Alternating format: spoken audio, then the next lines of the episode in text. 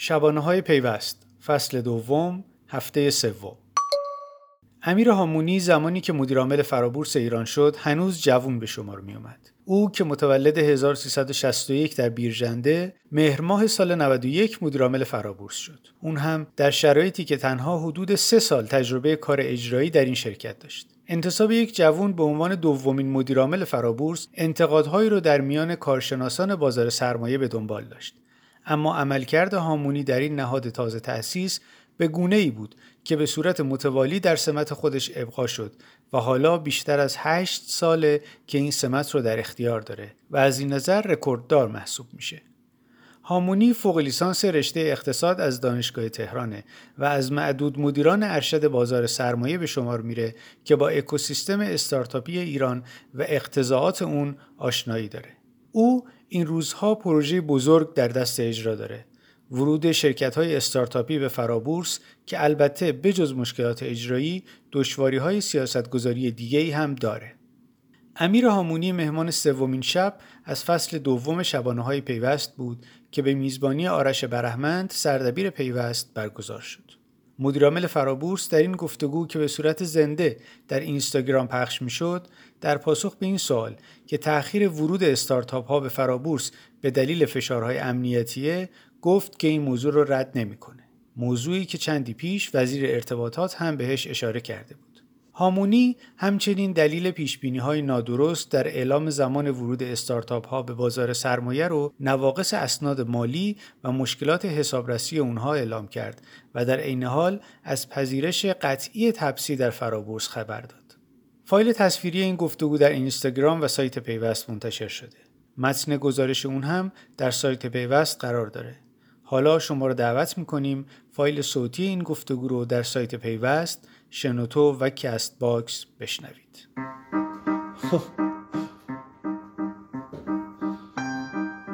چرندگرافی اومده گفته آقای هامونی خالق قوانین رانتی خلق و است تیلور گفته آرشان به حمید بگو.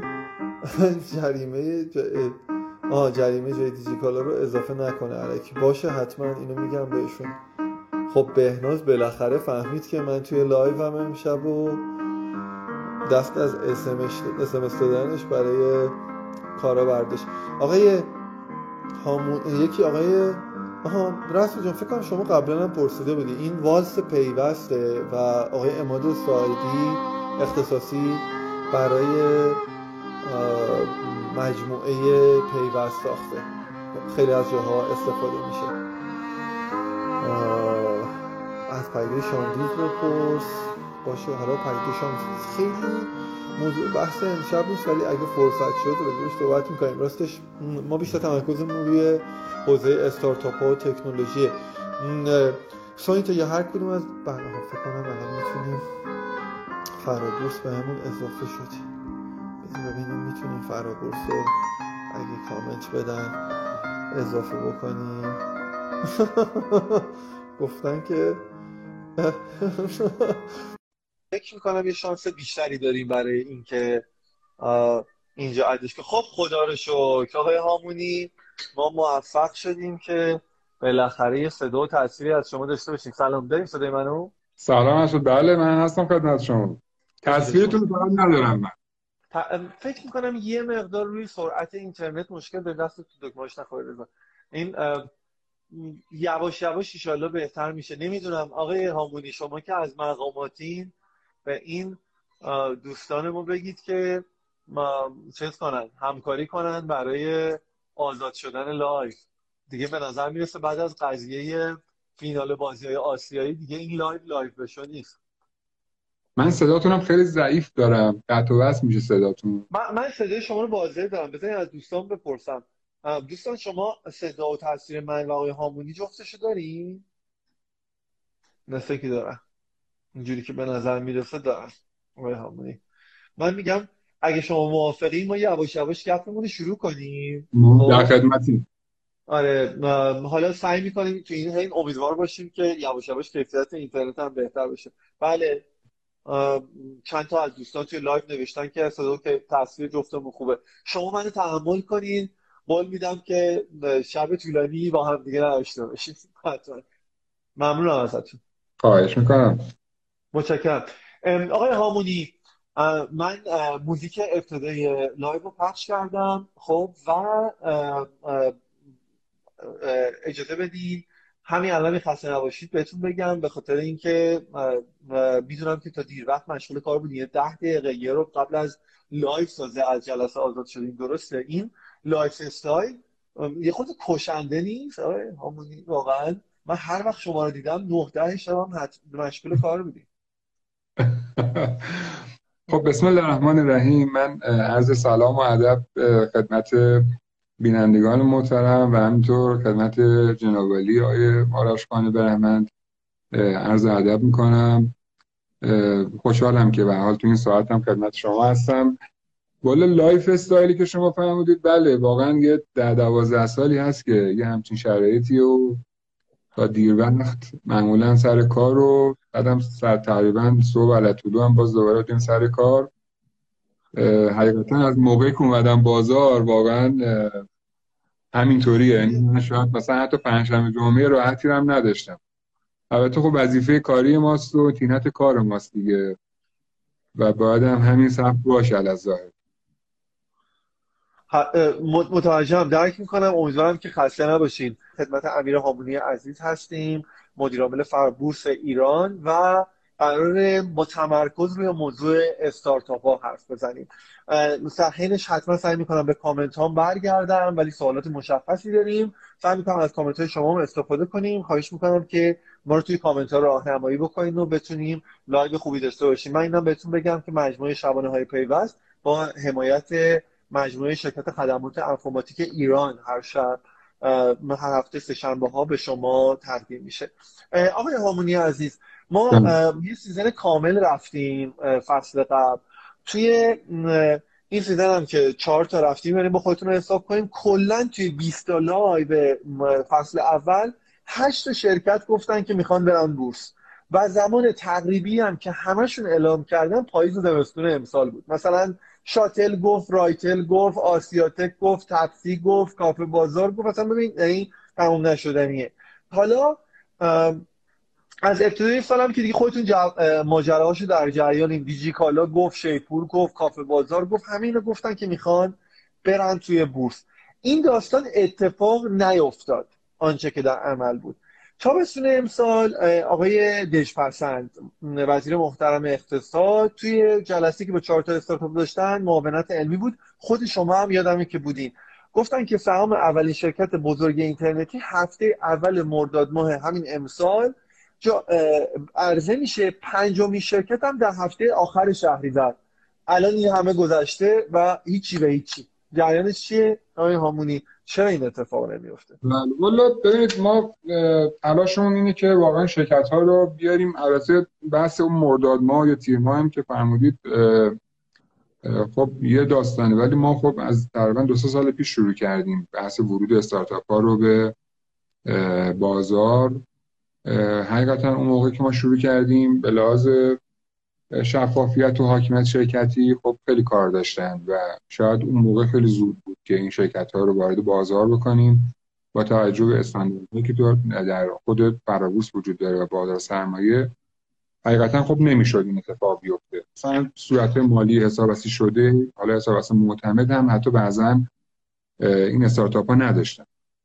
اما خب خدا تو این دو سه سال اتفاقات خوبی افتاد و این به حال همت رو عزیزان داشتن که تو این حوزه بتونن هم شفافتر بشن هم بتونن در مجامع شرکت هایی که به حال مجامع عمومیشون هست تو دستور کارشون تغییر حسابرس باشه به حسابرسان معتمد سازمان بورس. و انصافا می‌تونم بگم که دو سه سال خیلی خوب تونستن حداقل الزامات بازار سرمایه رو رعایت بکنن. هم به لحاظ حاکمیت شرکتی هم به لحاظ شفافیت خیلی روند رو به رشد خیلی خوبی رو ما داشتیم. خب خب باز این سال نیافتاده آره.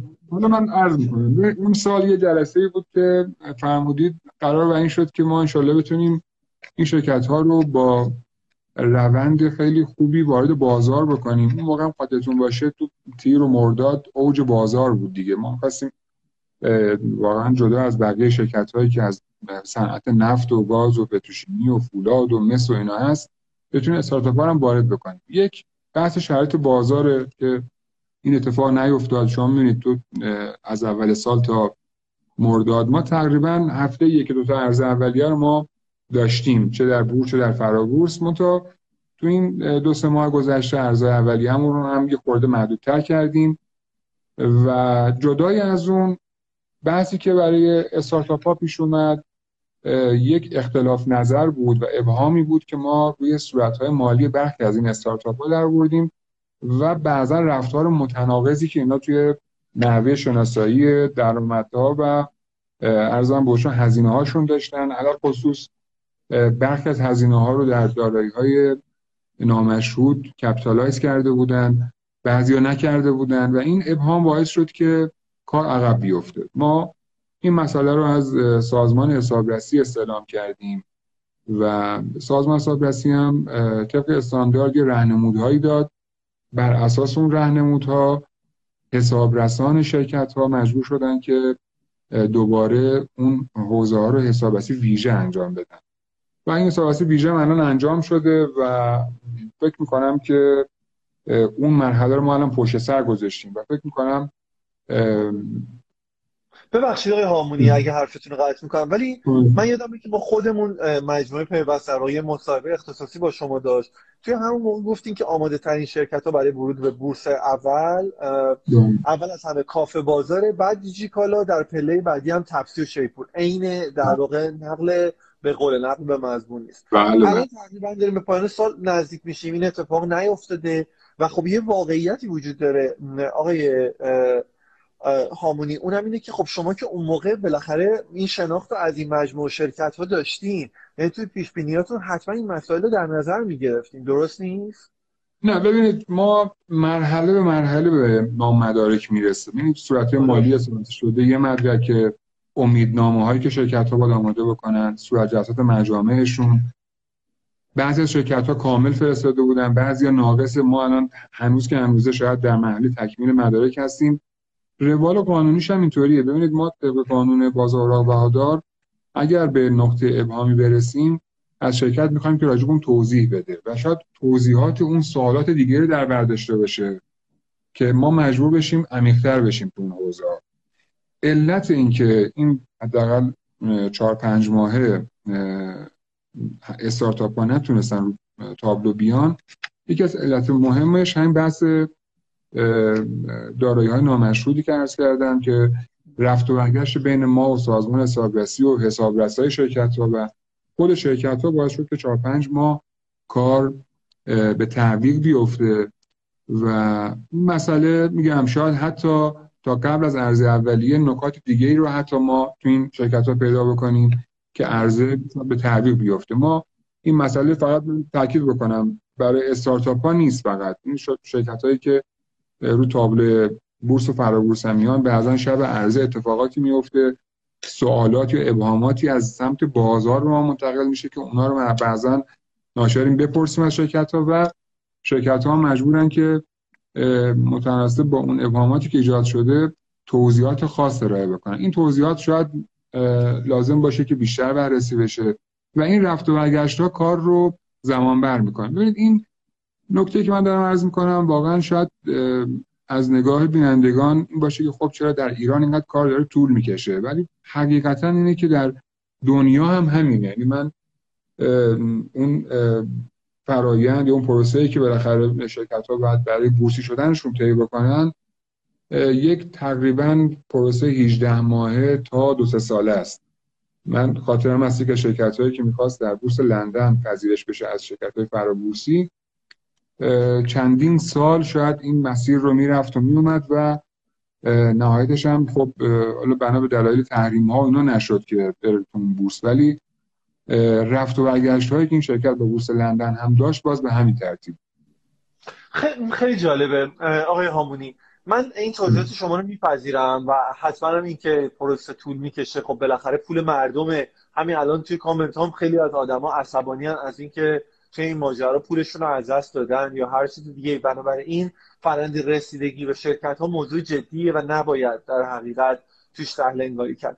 ولی چیزایی که ما بیرون از بازار سرمایه راجع به قضیه میشنویم پیچیده‌تر از ایناست. یعنی مثلا حتی آقای جهرومی حتما خود شنیدین توی مصاحبه اخیرشون به سراحت گفتن که موافقت نبودن. بخشی از حاکمیت باعث کند شدن پیشرفتن این روند شده. یا خود آقای حمید محمدی ما باشون live داشتیم دو هفته پیش. می‌تونین توی بخش شبانه های پیوست دوستانی که الان live رو می‌بینن از مجموعه فرابورس می‌تونن برن save شده ببیننش. گفتگو با حمید محمدی گفتگوی طولانی تری هم بود. سه هفته پیش بخشید اولین live از این سری بود.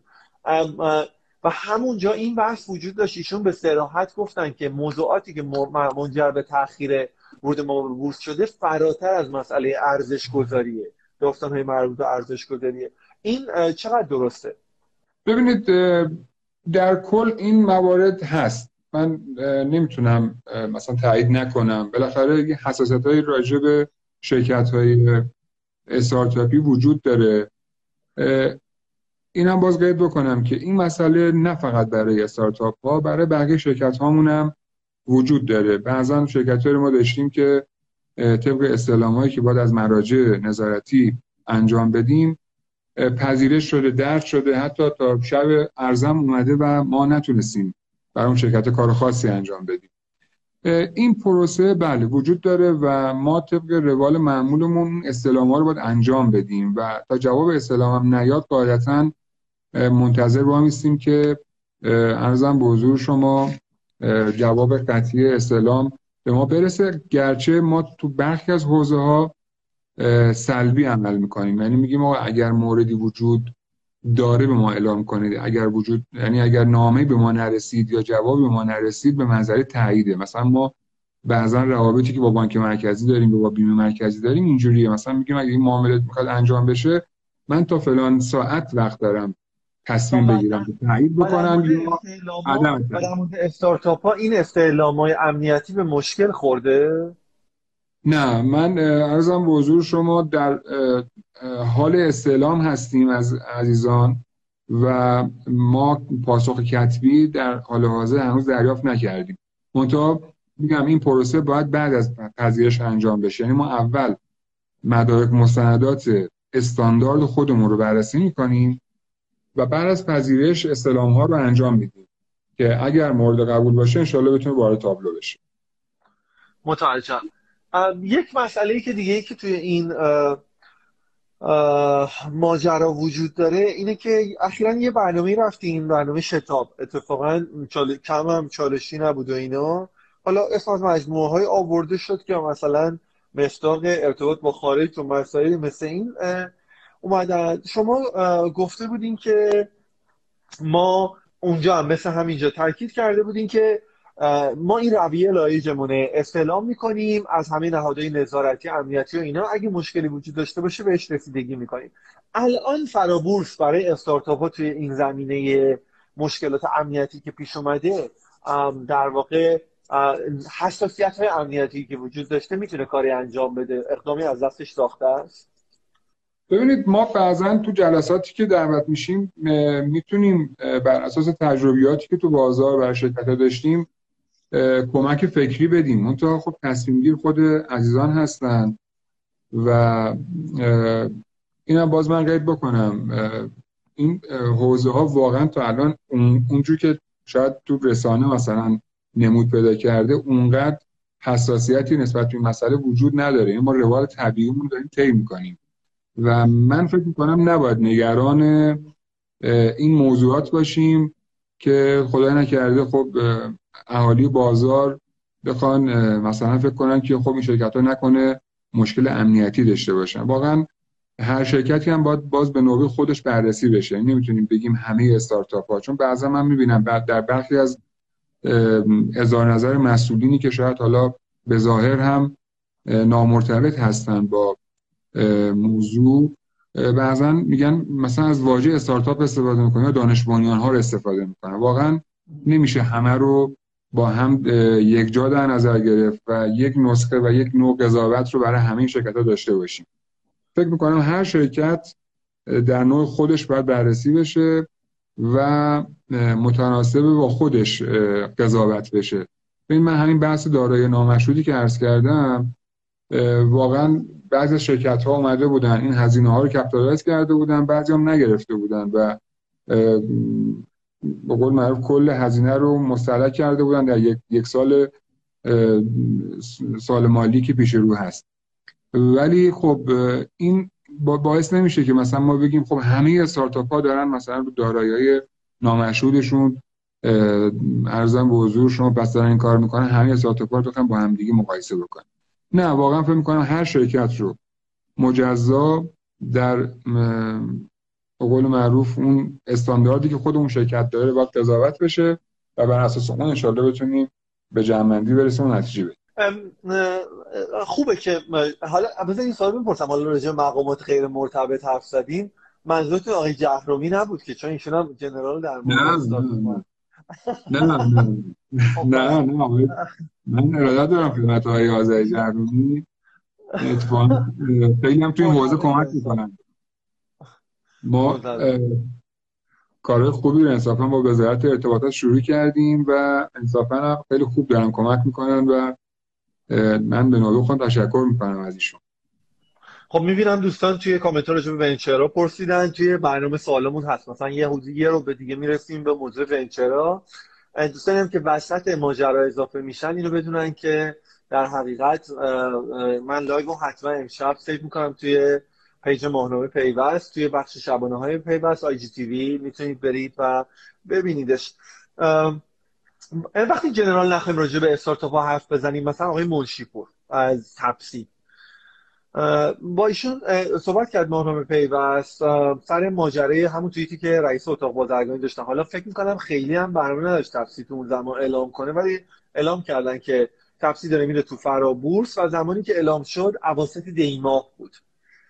دیگه تپسی ظاهرا از همه جلوتر بود توی این ماجرا. الان چقدر واقعا تپسی آماده بوده و حضور داره توی این بازار و چقدر در واقع میشه گفتش که کمپین خبری بوده راجع به ماجرا؟ چون اتفاقی که فعلا تپسی اتفاقا یکی از شرکت بود که همین مسئله سازمان حسابرسی ارزم به حضور شما مبتلا شد و این رفت و برگشت ها خب باعث شد که ما پذیرش رو دو مرحله ای بکنیم. یعنی اول پذیرش مشروط دادیم به تپسی مشروط کردیم به تایید حسابرس و اینکه حسابرس مبتنی بر اون راهنمودها و توصیه هایی که سازمان حسابرسی داشته بر اساس اون بیاد صحت سنجی بکنه و اعلام رأی بکنه که اگر حسابرس این کار رو می‌کرد. ما می‌تونستیم تصمیم بگیریم. و در محل دوم بر اساس صورتهای مالی حسابرسی شده و حسابرسی ویژه‌ای که در خصوص دارایی نامشهود بود همین هفته پیش بود که جلسه برگزار شد و حسابرس هم تایید کرده بود اون رویه مد نظر سازمان حسابرسی رو و اون حسابرسی ویژه رو تایید کرده بود. البته مسئولیتش بودی خود حسابرس هست. بررسی ما باز نشون می‌داد که ظاهر این مسئله رو رعایت کرده و بر این اساس تپسی پذیرش مرحله دوم رو هم گرفت و به نوعی میشه گفت که پذیرش تپسی قطعی شد در بازار. عزیزان خیلی پیگیر هستن که اتفاقا بشه در همین یه ماه آینده انشالله بتونن بیان به تابلو و عرض اولیه بشه. حقیقتا من فکر می‌کنم تلاشی که در تیم تپسی من دارم می‌بینم. انشالله بتونه به نحوه درستی وارد بازار بشه. تنها دغدغه من برای این نوع شرکت ها بحث ارزش گذاریه که حالا اون مراحل بعدی کار هست که انشالله با کمک خود این عزیزان بتونیم ارزش گذاری درستی رو انجام بدیم در بازار. پوریا نجفی که خیلی هم کمک می‌کنه توی سوال پرسیدن به ما تو کامنت ها پرسیده مگه استانداردی وجود نداره برای نحوه حسابرسی خب واقعا این مسئله است. مگه این شرکت ها همیشه حسابرسیشون به تایید سازمان حسابرسی نمی‌رسه؟ یا هم چیزی مثلا بالاخره نه نه نه. سازمان حسابرسی نهاد استاندارد گذار گرچه خودش برای شرکت های بزرگ دولتی و حاکمیتی خودش هم بله، حسابرسی می‌کنه.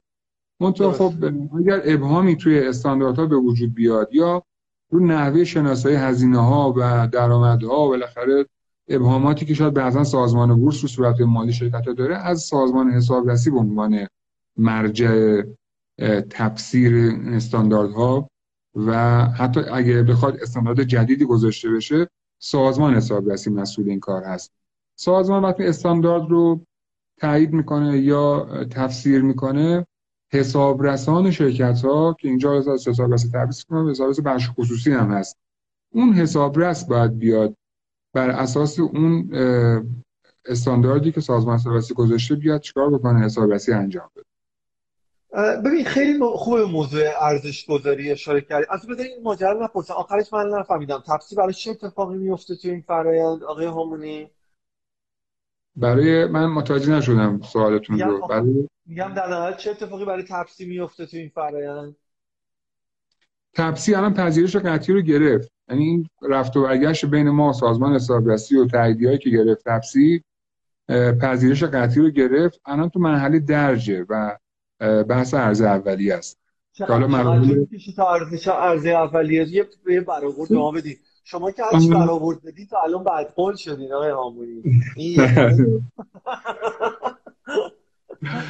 ببینید خیلی بستگی به پشتکار و تلاش خود شرکت ها داره. این فرایند مشخص دقیقا. این شرکت ها بعد یه کاری رو انجام بدن بعد از پذیرش. مثلا تبدیل شرکت از مثلا شخصیت حقوقی سهامی خاص به عام هست که باید انجام بشه. بحث ثبت نزد سازمان بورس که باید انجام بشه.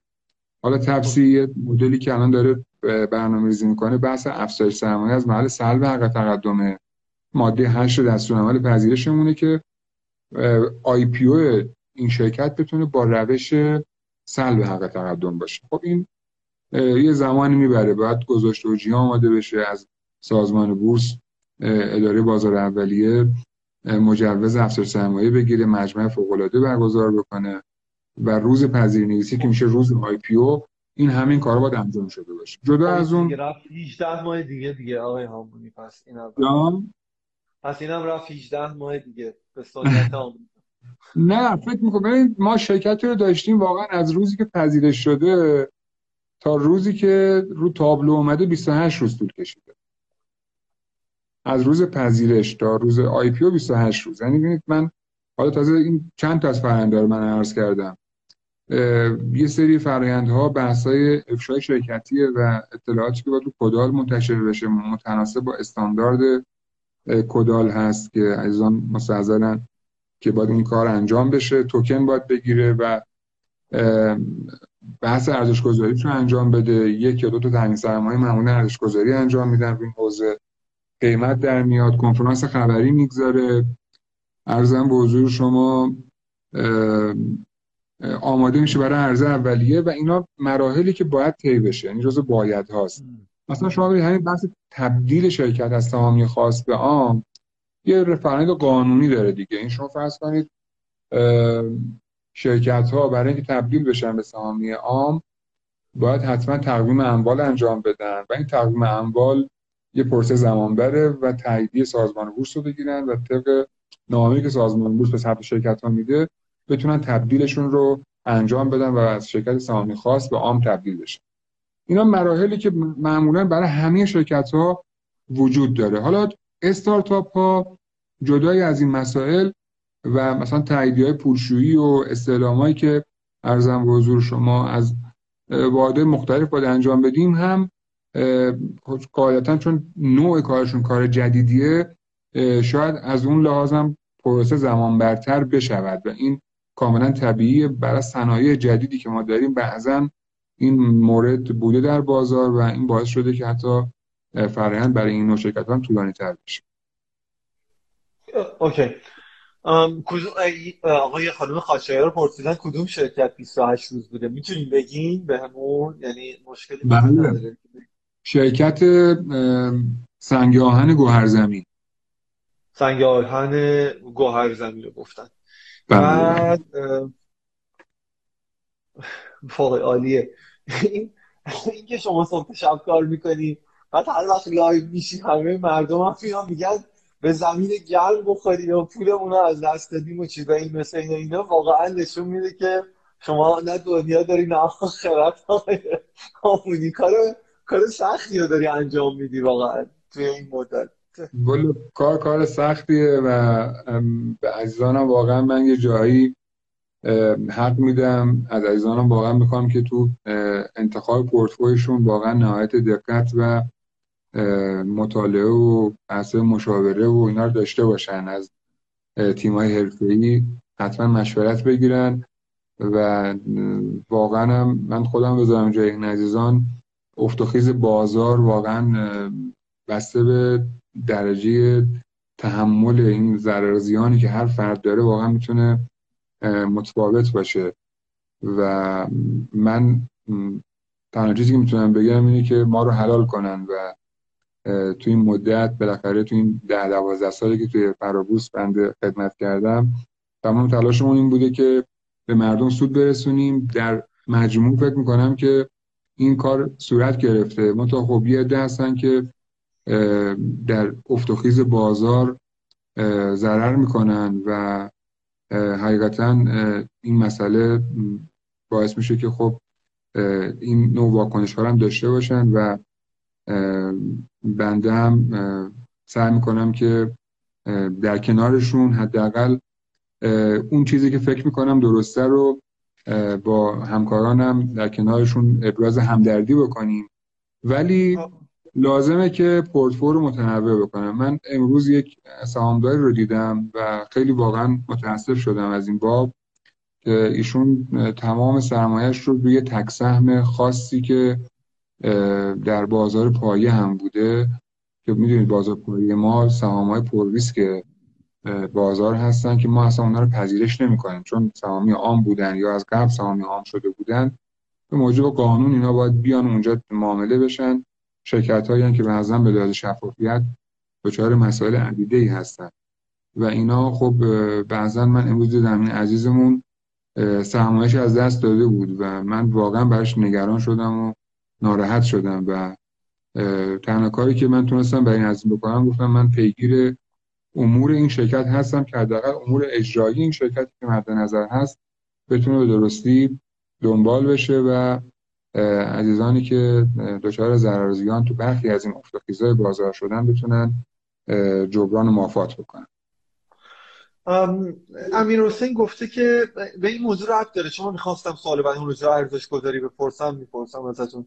گفته که ببخشید ارزش گذاری شرکت بالا بوده. قیمت قیمتش. دیگه ما کجا بریم مشورت بگیریم؟ برای آی پی او میگه ارزش گذاری بالا بوده. کجا بریم قیمت مشورت بگیریم از شرکت های مشاوره این موضوع ارزش گذاری هم از اون مسائل عدیده است. یعنی خود شما این همه مدت در مورد مسئله در واقع ارزش گذاری حرف زدین همچنان این موضوع حل نشده. چطور این ماجرا حداقل برای شرکت های استارتاپی حل نشده توی این ماجرایی که داریم ما حرف می‌زنیم؟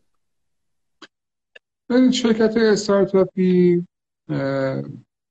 یه بحثی که ما تو این شرکت ها داریم اینه که بعضا فکر می‌کنن خب این مالشون مثلا نمی‌دونم آ میلیارد تومن میارزه. و بر اساس شاید یه سری مؤلفه های ارزش گذاری می‌کنن. این مؤلفه ها در دنیای finance و مالی قابل بررسی و جای کار داره به نظر خب بله دقیقا این همه شرکت و نهاد تخصصی هست امیر جان که کارشون ارزش گذاریه یعنی چطور ممکنه مثلا اولویشن این همه مدت ادامه پیدا کنه و حل نشه؟ نه ببینید ما الان تنها شرکتی که من تونستم اون غیر رسمی.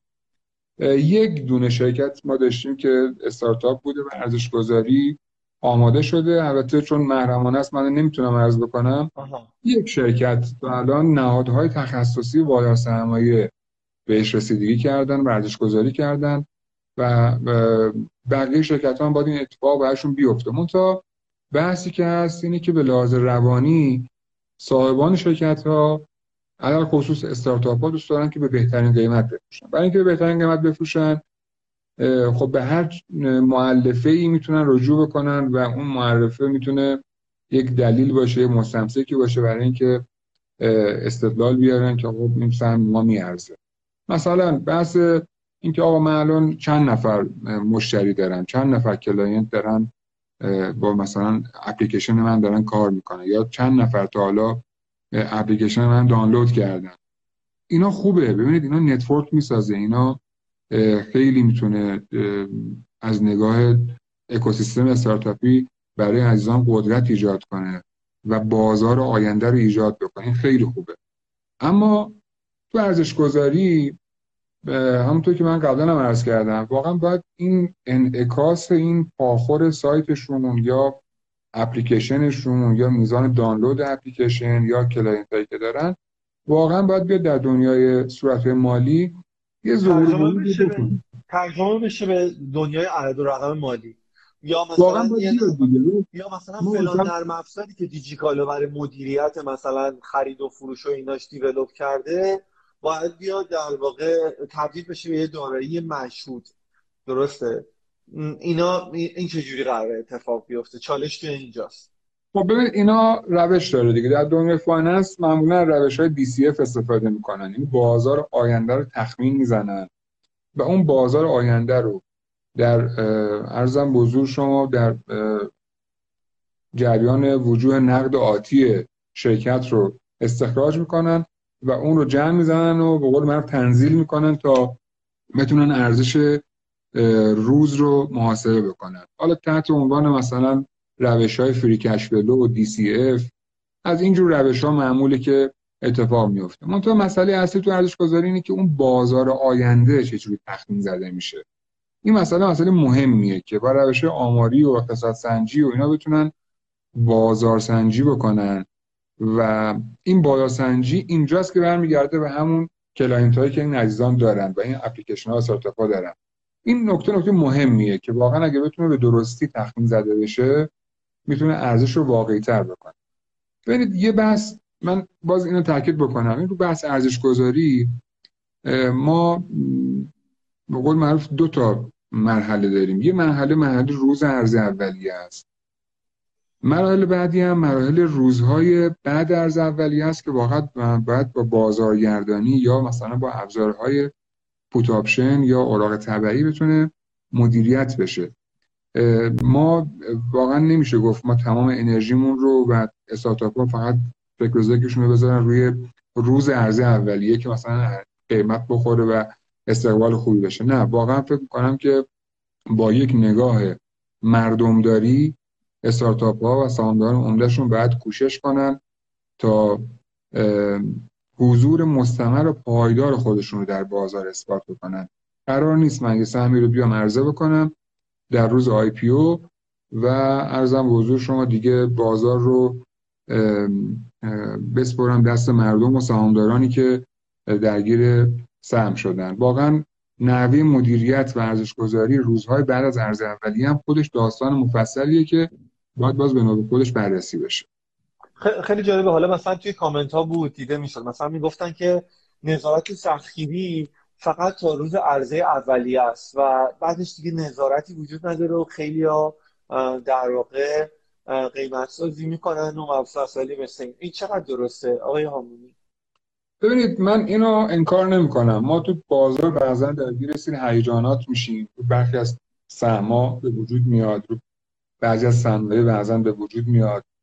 یه خبری یه شایعی یه ارزم بزرگ شما یک به قول معروف سیگنالی تو بازار میاد روی شبکه مجازی و بالاخره فضای مجازی اینا و دچار هیجانات میشه بازار.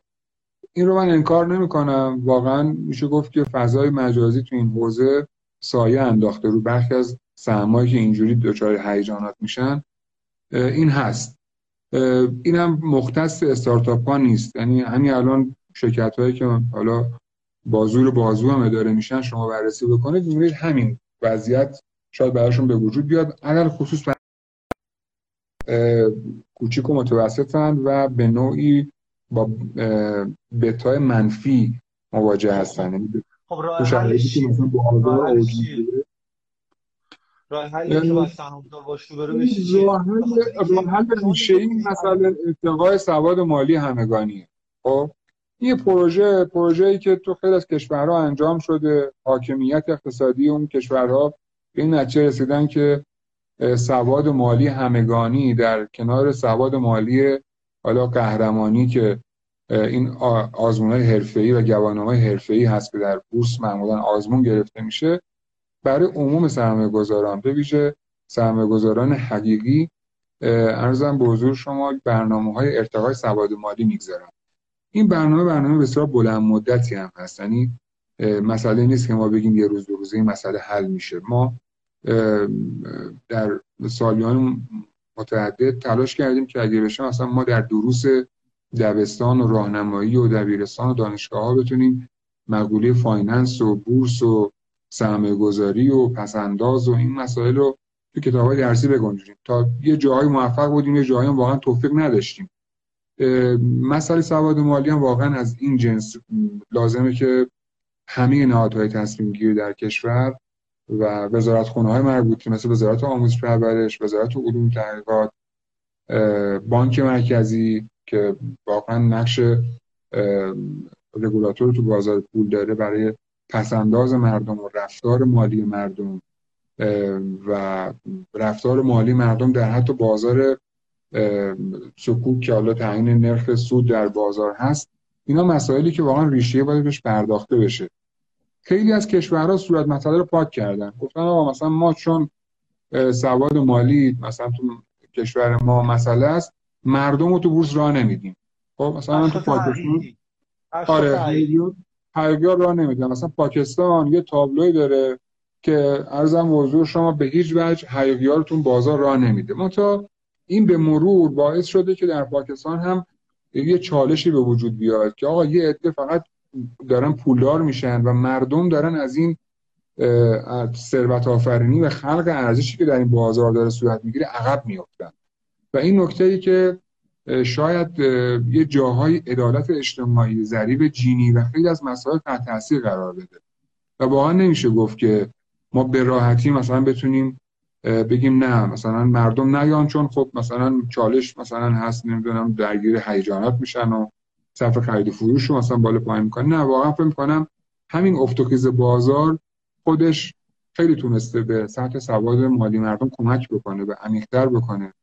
و من فکر می‌کنم واقعا کشورم با توجه به جمعی جهات حالا اگه انشالله وقتی باشه می‌تونیم راجع مفصل صحبت کنیم. که این انتخابی که کشور و حاکمیت انجام داده برای اینکه اقتصاد رو مردمی بکنه از طریق بورس و بورس مردمی بشه که اقتصاد مردمی بشه یک راهکار و یه راهبرد و یه استراتژی که واقعا به نظر من قابل دفاع گرچه چالش داره مسیر پرافتوخیزی هم داره ولی فکر می‌کنم که در نهایت به نفع اقتصاد کشور تمام بشه یه دعوایی توی کامنت ها حالا غیر از اونایی که دارن به من فوش میدن آقای هامونی من اینو بهتون بگم که همیشه فوشخور من حتی از مهمونم بیشتره. می‌دونین؟ چون من به عنوان مسئول سانسور کامنت ها به رسمیت می‌شناسن. حتی آقای جهرومی هم که باش لایو داشتیم که دیگه خداییش وزیر مملکتی که باید بیشتر از من فوش بدن. ولی باز منو فوش می‌دادن. غیر از که سهامداره مال باقله دارن در من فوش میدن یک دعوایی توی کامنت ها وجود داره امیر جان؟ اونم اینه که راجع قیمت سهام ونچر. مثلا یه آقایی مثلا سعید وهاب اینا اومدن گفتن که آقا قیمت ونچر چرا بالاش باطل میشه پایینش تایید میشه. از اون طرف جواب بله بله. بعد اومدن یه سد پایینم گفتن که بهش جواب دادن گفتن که آقا ونچر که کاری نکرده یه سال پولش تو بانک و فلان و بیسان و اینجور چیزا اینا. این ماجراهایی مثل اینو چیه؟ آیا اصلا این شکل از دخالت توی تایید رد قیمت روال رایج شما هست؟ ببینید ما به لحاظ قانونی از دو لحاظ بقول ما دو جنبه می‌تونیم معاملات رو تایید نکنیم. من توضیح هم بدم. حالا بعضا گفته میشه که مثلا معاملات ابطال شد یا تایید شد عدم تایید. این توضیح بدم راجع به ترم استفاده ابطال معاملات. ببین ما در بورس معاملات انجام نمیشه که بخواد ابطال بشه. معاملات مچ میشه و مدیران عامل بورس ها در نهایت تایید می‌کنن و تایید اونا به منزله انجام معامله است. و اگر تایید نکنن انگار اصلا معامله انجام نشده بوده. این من نکته لازم دیدم که عرض بکنم. واقعا یه جاهایی مثلا میگن معامله ابطال شد. نه به معامله اصلا انجام نشده بوده که بخواد ابطال بشه. ما معامله رو تایید نمی‌کنیم. تایید نکنیم یعنی اون معامله اون دو تا سفارشی که مچ شده رو تایید نمی‌کنیم بعضا. حالا چی میشه که تایید نمی‌کنیم؟ دو تا جنبه داره. دو تا جنبه داره. یک بحث زن دستکاری قیمت. البته من ادعا نمی کنم که ما تمام دستکاری ها رو می‌تونیم ببینیم. واقعا یه سری دستکاری ها رو بر اساس سری های زمانی که ما داریم می‌تونیم بررسی بکنیم و به کیس تخلفاتی مورد مثلا جرم انگاری شده مثلا برسیم. لازمه که زمان بگذره. در طول زمان ما دستکاری ها رو می‌تونیم شناسایی بکنیم.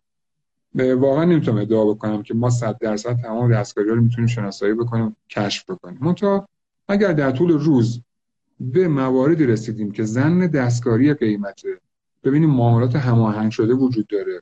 همزمان این نگاهی هم به فضای مجازی داریم و سیگنال هایی که این و اون رد و بدل کردن راجع به سم مثلا تو کانالش گفته آقا فلان سم بخریم. بعد همه هم خریدن. بعد خود اون بابای همین الان اس بردن. از چند من برای اینکه مسئله حقوقی رعایت کنم نمیگم اسمشونو. ولی توی همین توی همین کامنت ها به چندین کانال اینا اشاره شده که در واقع خودشون در واقع boost می‌کنن pump up می‌کنن. اصلا پامپ دامپ که حالا یه بحثاییه. ولی این اصلا ما موارد خیلی خیلی واضح و مبرهن داریم. طرف مثلا فرض کنید صاحب کانال و میاد ارزم بزرگ شما میاد میگه که آفر اصلا بخریم. خب مردم هم میان می‌خرن.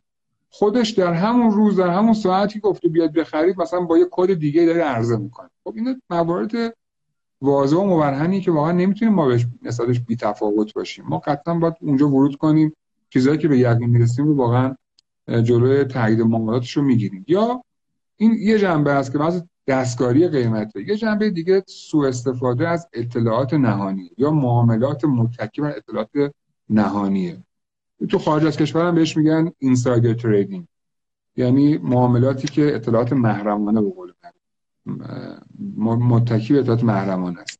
این یعنی چی؟ یعنی اینکه فرض کنید من من نوعی مدیر عامل یه شرکتی هم که یه اطلاعاتی رو دارم. این اطلاعات می‌تونه اثرگذار باشه رو قیمت.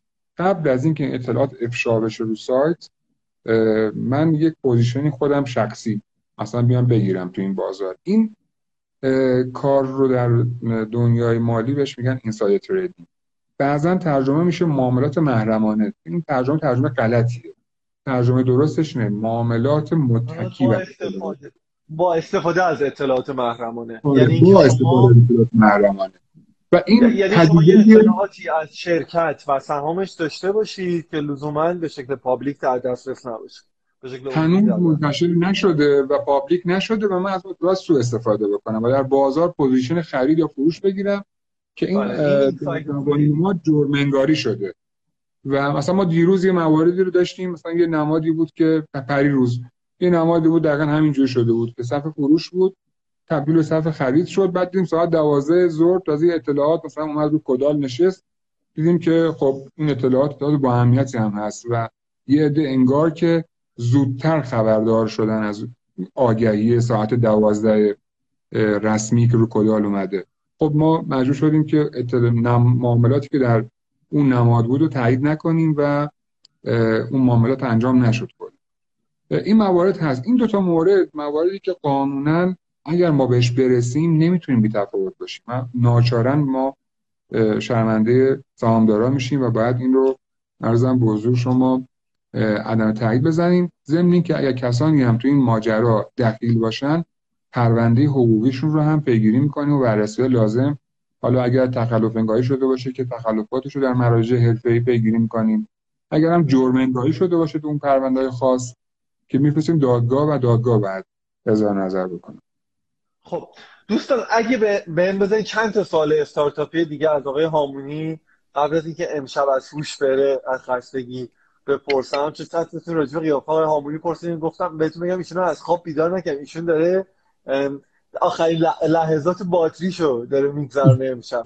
از اتفاق شما از تحمونده باتریش استفاده کنیم اگه بذاریم بپرسم قول میدم که راجب سهام خود فرابورس هم ازشون سوال بپرسم چون خیلی پرسیدین. ببینین اتفاقا به این موضوعاتی که میگیم؟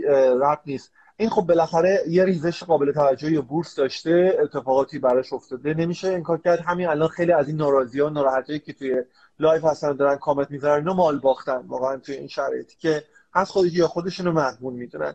آیا اساسا این زمان مناسبی برای ورود استارتاپ به بورس؟ یعنی این خطر وجود نداره که یا یهو با مغز بخورن زمین یا از اون طرف در حقیقت بیان یه ارزش گذاری اولیه نجومی بشن بر اساس همون تب‌هایی که خودتون بهش اشاره کردین و بعد اتفاقی مثل خب جاهایی مثل دیجیکالا نمی‌دونم مثلا تفسینا شرکت های بزرگی هم به لحاظ برنده عمومی بعید نیستش که روشون در واقع اخبار اطلاعات زیاد منتشر بشه.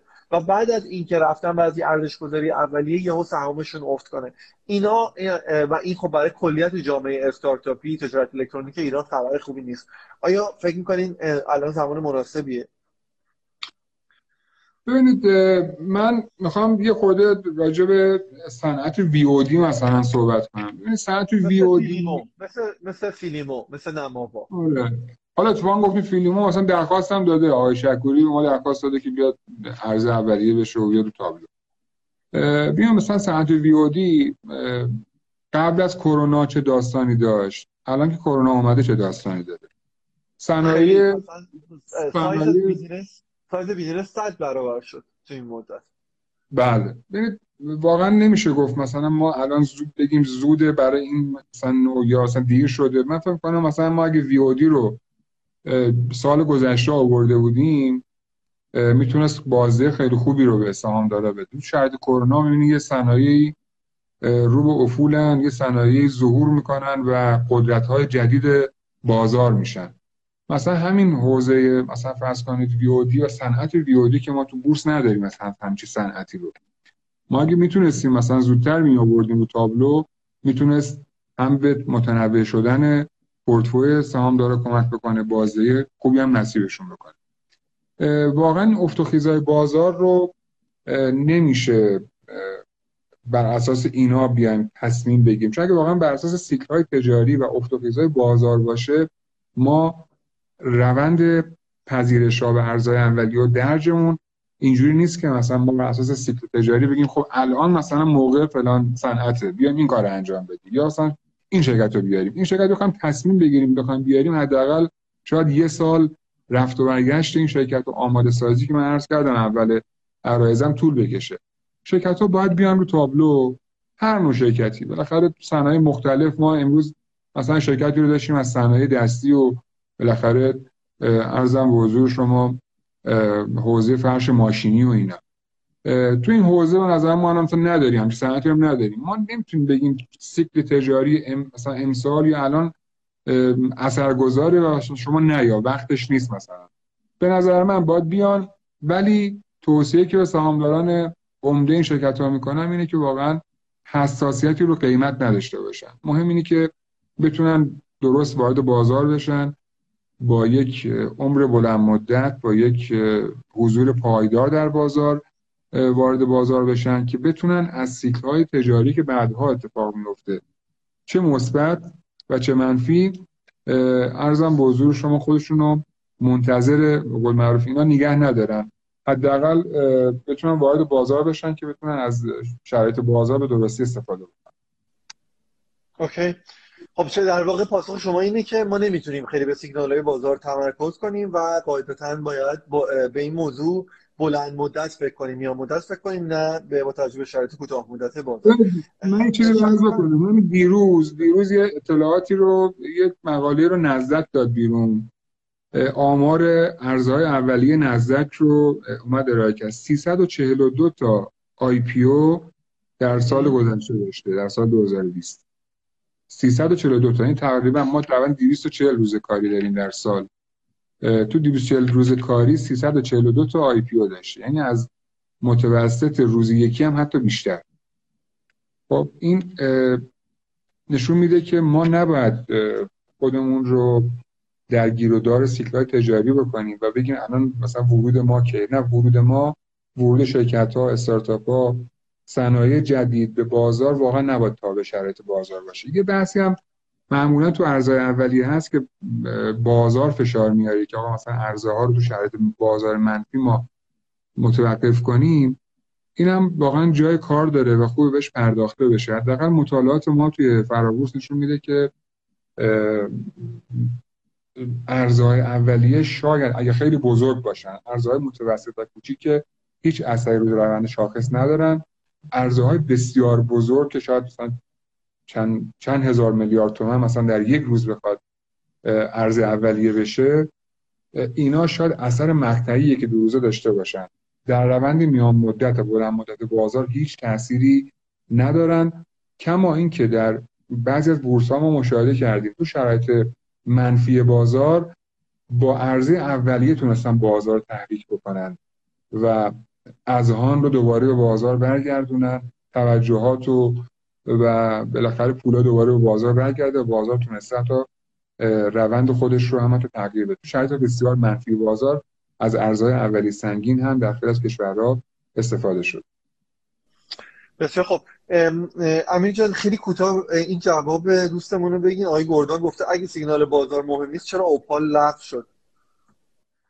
میگم این چالشی که الان ما این روزا داریم دیگه. یعنی البته اوپال تو بورس تهران دیگه. حالا آیه سرایی قطعا می‌تونن بهتر جواب بدن نسبت به بنده. بله. ولی چالشی که بعضا هست که عرضه مثلا سنگین رو خیلی ها فکر می‌کنن ارز سنگین می‌تونه بورس رو منفی تر بکنه. در صورتی که میگم مطالعات بنده نشون میده که اینطور نیست. ارزی اولیه سنگین می‌تونه دوباره پولا رو برگردونه. چون تو ارزی اولیه شما می‌بینید 5 6 میلیون نفر میان و اینا با خودشون پول میارن. این پول اومدنش یه داستانه چرخشش در روزهای بعدی و اینکه بتونه بازدهی ایجاد کنه و گردش پورتفوی رو من بتونم با اون عرضه اولیه برای حالا اون سرمایه گذار خودش انجام بده اینا مسائلیه که در بازار شاید کمتر بهش توجه میشه. از نگاه من فکر کنم که عرضه‌های اولیه در هر شرایطی می‌تونیم انجام بدیم. خیلی عالی. خب صد و دوازده نفر دارن الان live رو می‌بینن. به اتفاق امیر هامونی عزیز داریم در مورد ورود استارتاپ ها حرف می‌زنیم. هر چند پر یک نگاهی هم به وضعیت خود فرابورس داریم. بذار اینم ازتون بپرسم. شهریور ماه بود. آقای عبداللهی اگر اشتباه کنم رئیس مرکز فناوری اطلاعات و توسعه اقتصاد هوشمند یا اول فصل وزارت امور اقتصاد دارایی اعلام کرد که پذیرش استارتاپ در بورس منتظر شکلی و نهایی شدن بازار هدفه امیر. بله. یعنی به نظر می‌رسه که بابا این ماجرا همچنان ادامه داره. شما توی صحبتاتون بهش اشاره نکردین که ممکنه که از دلایل تاخیر این باشه و اصلا چرا خیلی خود استارتاپ ها به نظر نمیسه علاقی داشته باشن برن توی اون بازار. چرا نرن همون بازار اول دوم؟ چرا بعد از این همه ثبت کردن اینا برن توی بازار هدف؟ ببینید بازار بازار هدف. متوجه نشدم ببخشید. میگم خود استارتاپ هم علاقه ندارن به این ماجرا. بازار هدف برای این نیست که مثلا ما بگیم همه استارتاپ ها دارن بازار هدف. نه واقعا که شرکتی که به اون دوران بلوغ خودش رسیده و تقریبا میشه گفت تداوم فعالیت و سودآوریش تقریبا میشه گفت اثبات شده است در بازار اول و دوم فرابورس می‌تونه حضور داشته باشه. ما شرکت های استارتاپ و حتی دانش بسیار بزرگ داریم در بورس تهران پذیرش شدن. آماری که من دیروز از معاونت علمی از جمهوری گرفتم تعداد شرکت های دانش که در بورس و فرابورس هستن مارکت کپشون به 90 هزار میلیارد تومن می‌رسه. چند تا شرکت؟ بگین ما بشناسیمشون خیلی. بذارید من الان لیستو چون اینجا من دارم اجازه بدید. برای چند بخونین برای دوستانم معروفاشون خدمت شما بگم.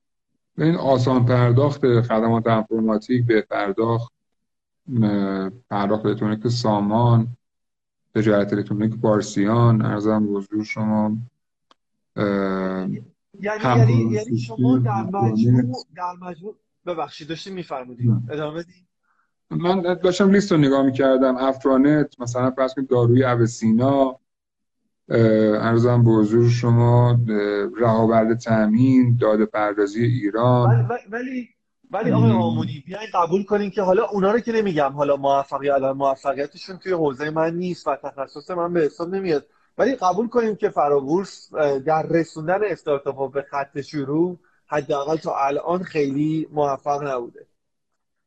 ببینید ما تلاشمون واقعا این بوده که این اتفاق بیفته و خدا شد اتفاق خوبی هم تا الان افتاده. من این فرما شما قبول ندارم. حالا ببینید ما استارتاپ ها رو واقعا یه بحث بحثش ورود به بازار به صورت مستقیم.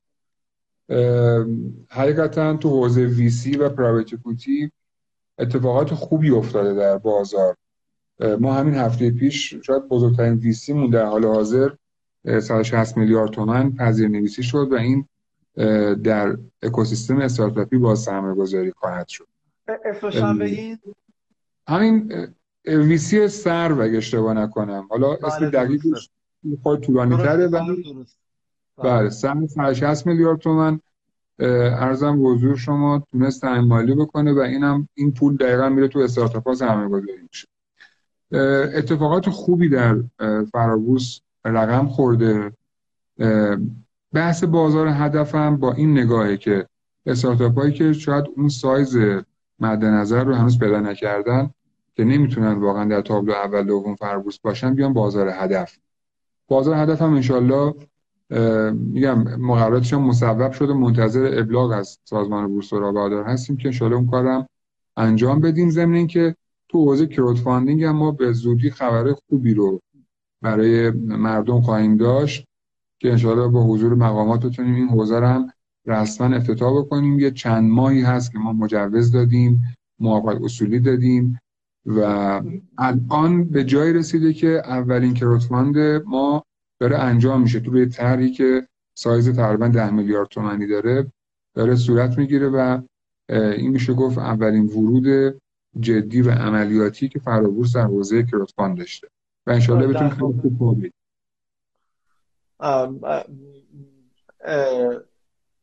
به موضوع crowdfunding می‌رسیم یه خورده جلوتر آقای هامونی VC رو اشاره کردین. خودتون گفته بودین 10 تا VC دارین که سایز اونا مجموعا 300 میلیارد تومنه اگه درست شدم مونده باشه. بله بله. ولی باز الان که حالا به موضوع سرب هم اشاره کردیم توی ماجرا ولی خب الان خب می‌دونید توی در قیاب خیلی از جریان های مالی توی بازار استارتاپ ها همش دائما استارتاپ ها یعنی دیگه خب پول خارجی که نمیاد یه سری از ویسی های شناخته شده دیگه کار نمی‌کنن شاید خیلی تمایل نداشته باشن با ویسی های حاکمیتی کار کنن. توی این زمینه اون چیزی که باقی میمونه اینه که استارتاپ دائما از این موضوع گرایی دارن که پول توی بازار نیست برای سرمایه گذاری و اینا. واقعا چقدر سرمایه از طریق انگلیسی ها به شرکت های استارتاپی تزریق شده تخصیص داده شده؟ نتیجهش چی بوده؟ از این موضوع آماری داری که به ما بگیم آخرین آماری که من دارم از این 300 تا 100 میلیارد تومن تا الان تزریق شده. شما می‌دونید که پی سی ها کلا کارشون این نیست که پول رو سرزب تزریق کنن توی استارتاپ ها معمولا در دوره هایی که بعد KPI بزنه بالاخره اون شاخص هایی که برای استارتاپ مشخص شده باید بیاد انجام بده تا مثلا ویسی بتونه پول رو آزاد کنه به نفع اون استارتاپ. تا الان آماری که من دارم 100 میلیارد تومن تو این 10 تا ویسی که الان رو تابلو هستن تونستن تزریق منابع بکنن توی استارتاپ ها. اون تا باز آمار دقیق تر رو می‌تونید شما از خود مدیران ویسی بپرسید. و بعدم نیست که اتفاقا این حوزه اطلاع رسانی بشه و مدیران ویسی بیان دقیقا نه تنها روی اینکه چقدر تزریق کردن بلکه چجوری تزریق شده و روی چه تیم هایی و چه کاری دارن انجام میدن من از خوبه که اطلاع رسانی بکنن و گزارش کار بدن مهدی پرسیده چرا صندوق با ریسک بالا رو برای مردم نمی‌ذارید؟ همین صرف فقط برای ارقام بزرگه. من خیلی سوالش متوجه نشدم. شما متوجه شدین؟ من سوالات رو ندارم. کلا سوال من روی یه چیز کلا قفل شده نمی‌بینم. نه نه من خودم من خودم با لپتاپ دارم می‌خونم نظر مردم و امکان نداره همین شما بتونید همزمان هم live رو برید هم اونو. طبیعیه. چی پرسیدن؟ من من نفهمیدم دقیقا سوال. صندوق گفتن چرا صندوق با ریسک بالا رو برای مردم نمی‌ذارین همین صرف فقط برای ارقام بزرگ هستش. آها درسته. این بحث گرانوالیتی به قول معروف سرمایه گذاری این که مثلا لات سایز داشته باشه یا نه دست مدیر صندوق. ما نمی‌تونیم مدیر صندوق رو مجبور بکنیم که این رو مثلا بیاد در قطعات مثلا پس کنید صد هزار تومنی به مردم واگذار کنه. آها. یه جایی مدیر صندوق بنا به ریسک که خودش می‌گیره و تعهداتی که به بازار داره میاد تعیین می‌کنه مثلا یا به جای هزار تومن 100 میلیون تومن باشه. یا تو همین صندوق اخیر فکر می‌کنم 500 میلیون تومانی در نظر گرفته بود. اگه اشتباه نکنم. حالا حضور زن ندارم. فکر می‌کنم 500 بالا بود. ولی مسئولیتش به عهده مدیر صندوقه. من اگه بخوام مدیر صندوق مجبور کنم کار انجام بده فردا تو تعهداتی که به ما داده و کاری که باید انجام بده به سازمان بورس و فرابورس واقعا نمی‌تونم پاسخگویی خوبی بخوام ازش داشته باشم. بسیار عالی. راجع به تامین مالی جمعی یا همون کراودفاندینگ حرف زدیم فکر کنم دهم یازدهم دی ماه بود. گفتیم که بر بستر بلاک چین می‌خواید در واقع کارش رو انجام بدیم فکر می‌کنم بهمن سال پیش بود اگه درست خاطرم مونده باشه. یه توافقی با ساترا داشتیم برای تامین پلتفرم های مالی تامین مالی جمعی برای طرحهای صوت تاثیر فراگیر. کلا به نظر می‌رسه شما خیلی امید بزرگی به این پلتفرم های تامین مالی جمعی یا crowdfunding بستین چه چیزی توش می‌بینید آقای هامونی که فکر می‌کنید که شانس بالایی داره.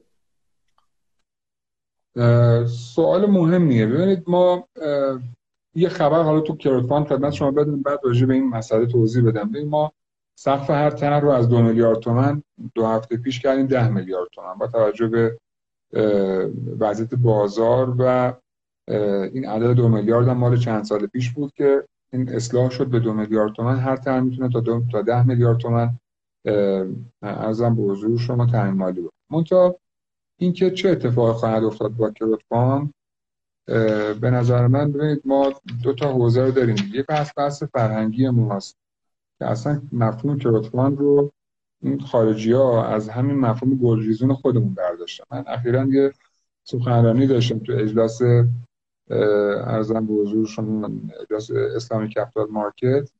کشور مختلف بودن. گفتم ما این crowdfund ی که شما راه انداختید همین گلریزون خودمونه براشون گلریزون رو شرح دادم. منتها فرق فرقی که حالا کرده نسبت به گلریزون خودمون اینه که انتفاعی نیست دیگه. crowdfund انتفاعی هم هست. بله. اومده انتفاعی کرده equity و reward و مثلا این مسائل هم آورده. به نظر من اگر crowdfund نهادهای مالی سکوها و پلتفرم هایی که رو بحث crowdfunding دارن کار می‌کنن بتونن تأمین مالی microfinance رو برای عموم مردم برای کسانی که واقعا یک حرفه خوب رو بلدن مهارت دارن و شاید پول نداشته باشن و نیاز به تامین مالی داشته باشن اگه بتونه اتفاق بیفته برای همه اقشار در شهر و روستا فکر می‌کنم که اشتغال رو در کشور می‌تونه تحریک بکنه. ما در حوزه crowdfunding مجری نیستیم. ما در حال حاضر مقررات رگولاتور حوزه crowdfunding هستیم. و به نوعی شما فرض کنید فرابورس ایران رو در قطعات کوچیکتر برای نه شرکت های بزرگ و متوسط برای micro business ها برای کسب و کارهایی که در سر کوچه من و شما دارن کار می‌کنن ما بتونیم تامین مالی انجام بدیم. این اتفاق اتفاق بزرگیه. که می‌تونه رقم بخوره. منتها واقعا فکر می‌کنم که لازم یک همکاری هایی انجام بشه. این ما تفاهم نامه با وزارت ارتباطات با معاونت علمی ریاست جمهوری وزارت اقتصاد سازمان بورس ساترا با اینا امضا کردیم. منتها من فکر می‌کنم اگه بخواد واقعا نه فقط برای استارتاپ ها. شما فرض کنید یه خیاط یک یک آدمی که مهارتش خیاطیه. می‌تونه خیاطی رو انجام بده. اما وسیله لازم نداره و باید باید, باید اون وسیله مثلا باید به تعیین مالی انجام بده. حتی اندازه 100 میلیون تومن شاید با 50 میلیون تومن من بتونم کسب کار را بندازم. من نوعی. اگه ما بتونیم این کار رو انجام بدیم و استارتاپ و پلتفرم ها بتونن این کار به درستی انجام بدن به نظر من اتفاق بسیار بزرگی برای کشور رقم خواهد این ماجرای سهام فرابورس رو بگیم دوستان دیگه من کشتن توی کامنت ها بهشون توضیح بدید که چه اتفاقی برای سهام فرابورس میفته و قضیهش چیه؟ من کل نمی‌تونم مثلا بگم چه اتفاقی خواهد افتاد. سهام فرابورس یه افسر سرمایه داشت که ثبت شده از سال 40 میلیارد تومان به 280 میلیارد تومان. این مسئله ثبت شده. سهامداران هم در حال حاضر می‌تونن مراجعه بکنن و سهام جدیدشون رو دریافت بکنن. یه افتخیزی داشت. متناسب با افتخیزی که در بازار بود سهام فرابورس هم افتخیز داشت. در حال حاضر قیمت تابلو 4800 تومن تقریبا با مارکت کپ 13 میلیارد تومن. ولی خب نسبت به پیش هم که داشتیم فکر تا آخر سال با ارزهای اولیه که داریم ان بتونیم هم بودجه رو خوب پوشش بدیم و ان بتونیم فراتر از ان بودجه عمل بکنیم. و چیزی که به مردم اعلام کردیم رو کدال رو به درستی بسازیم و پوشش بدیم انشالله آقای هامونی اردیبهشت 98 فکر کنم یه دو سالی تقریبا ازش میگذره. گفتین که ده میلیارد تومن ایده در فرابورس معامله شده. واقعا این ماجراش چیه؟ یعنی توی یه کشوری مثل ایران چقدر می‌تونه ایده صاحب ارزش بشه. اینجا تو مواردی نیستش که خیلی مواقع مردم میشینن فکر می‌کنن که خب این نتیجه اینه که می‌خواد به هر ترتیبی شده یه معامله صورت بگیره یه پولی جمع بشه. چجوری؟ واقعا یه سری اختراع عنوان تجاری طرح صنعتی میان و مورد معامله قرار می‌گیرن توی ببینید ما بازار داریم در بازار دارایی فکری که همون اینتלקچوال پراپرتی به قول معروف دنیا یه بازار داریم که کنار یو اس پتنت تحت عنوان آی پی ایکس. یا آی پی ایکس آی اگه اشتباه نکنم. که همون اینتלקچوال پراپرتی اکسچنج اینترنشنال که این اختراعاتی که نزد یو اس پتنت به قول معروف ثبت میشن در این بازار آی پی ایکس آی معامله میشن. در قانون برنامه پنجم یه تکلیفی به سازمان بورس و بورس ها اضافه شد اون راه اندازی تابلو تحت عنوان بازار دارایی فکری بود که یه مقولش ثبت اختراعه. می‌دونید در اقسام دارایی فکری ما جدا از اختراع علامت تجاری و برندها رو داریم که معمولا دارید دیگه. مثلا این شرکت مثل مکدونالد که کار franchising انجام میدن در ایران هم شما می‌بینید مثلا شرکت افق کوروش با همین مدل رشد کرده که الان سهامش هم تو بورس تهرانه که franchising می‌کنه به قول معروف برندش رو. برند می‌تونه جز دارایی فکری باشه و طرحهای صنعتی مثل مثلا همین بالفرض گوشی موبایل که طراحی مثلا اون ابعاد مستطیل گوشی موبایل. یا نمی‌دونم برای دستمال کاغذی مثلا فرض کنید اون طرح بسته‌بندیش مثلا می‌تونه یک طرح صنعتی باشه. اینا قابلیت معامله در فرابورس رو داره به عنوان ورقه بهادار شورای عالی بورس شناسایی کرده.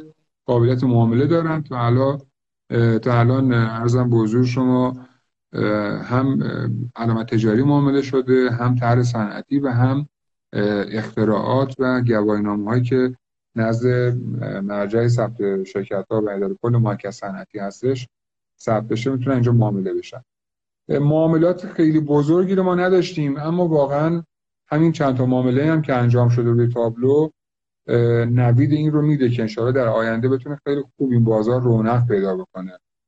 تا الان عدد ده میلیاردی که خدمتتون عرض کردم به 13 میلیارد تومن رسیده و بیش از تقریبا 400 تا پتنت و اختراع هم الان در حال حاضر رو تابلوی بازار دارایی فکری فرابورس درد شدن.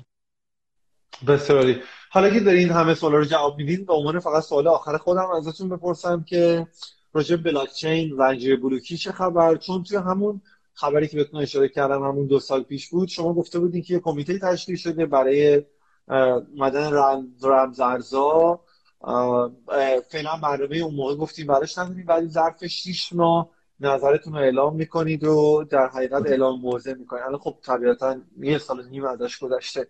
چی, چیکار کردین در زمینه cryptocurrency ها رمزارزها و یه چیزایی مثل مثلا بیت کوین و اینا چه اتفاقی براشون خواهد افتاد توی فرابورس ببینید رمز ارزها رو که در حال حاضر بازار متشکل ارزی با هماهنگی بانک مرکزی مطالعات شده دارن انجام میدن. ما تو حوزه بلاکچین خاطرتون باشه من عرض کردم واقعا رمز ارزها رو ما بازار سرمایه ورودی بهش نخواهیم داشت. اگر هم بخواد انجام بشه جاش تو بازار متشکل ارزیه که عزیزان دارن اونجا مطالعاتش رو انجام میدن و انشالله به اجرا برسه. اما در حوزه بلاکچین شاید بشه گفت تنها سازمانی که در کشور الان رسما بلاکچین رو مجوز داده و در حوزه ارزم بزرگ شما اکویتی تونسته مجوز بده برای اولین بار سازمان بورس فرابورس ایران بوده که کار رو انجام داده. ما در همین کروتفاندینگ که دارم عرض می‌کنم عرض کردم یکی از پلتفرم هایی که مجوز گرفته کاملا بر بستر بلاکچین و می‌خواد که تامین مالی طرحها و استارتاپ ها تا سایز 10 میلیارد تومن رو بیار رون بستر بلاکچین.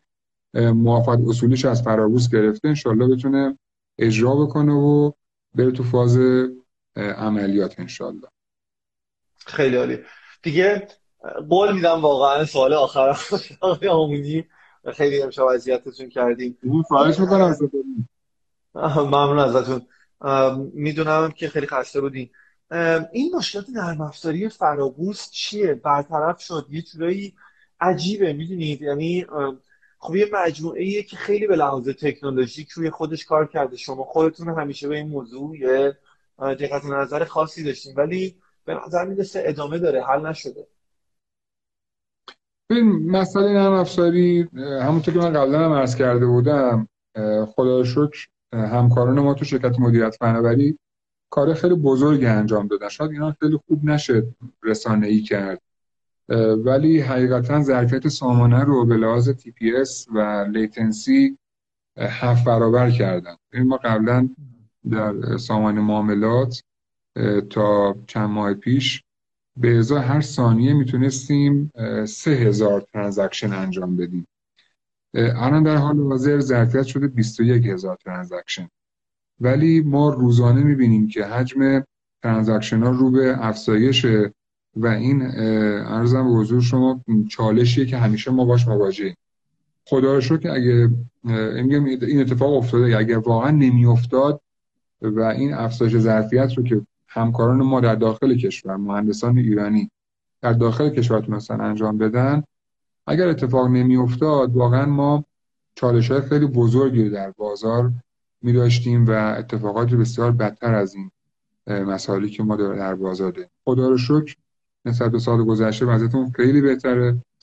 اینم عرض بکنم که فرابورس و بورس بورس تهران فقط نیستن که سامانه هاشون دچار مشکل میشن. این اخیرا بورس ژاپن اتفاق بسیار بدی برش افتاد که مجبور شد کلا یک روز معاملات برای کل تابلوهای معاملاتی که در بورس ژاپن بورس ژاپن تلفیق گروه بورس ژاپن ارزم بزرگشون هولدینگ بورس هست که بورس توکیو نیکیو و ارزم بزرگشون جزدک و همه اینا رو در بر می‌گیره که مثلا یک اتفاق سخت افزاری باعث شد که کل بورس ژاپن دچار مسئله بشه. من امروز گزارشی به دستم رسید که اتفاقات سال 2020 سامانه های معاملاتی دنیا رو اومده بود گزارش کرده پیداش کنم برای شما میفرستم که به بینندگان محترم و کسانی که مد نظرتون هستن شما فوروارد کنید و منتشر بکنید. گزارش جالبیه که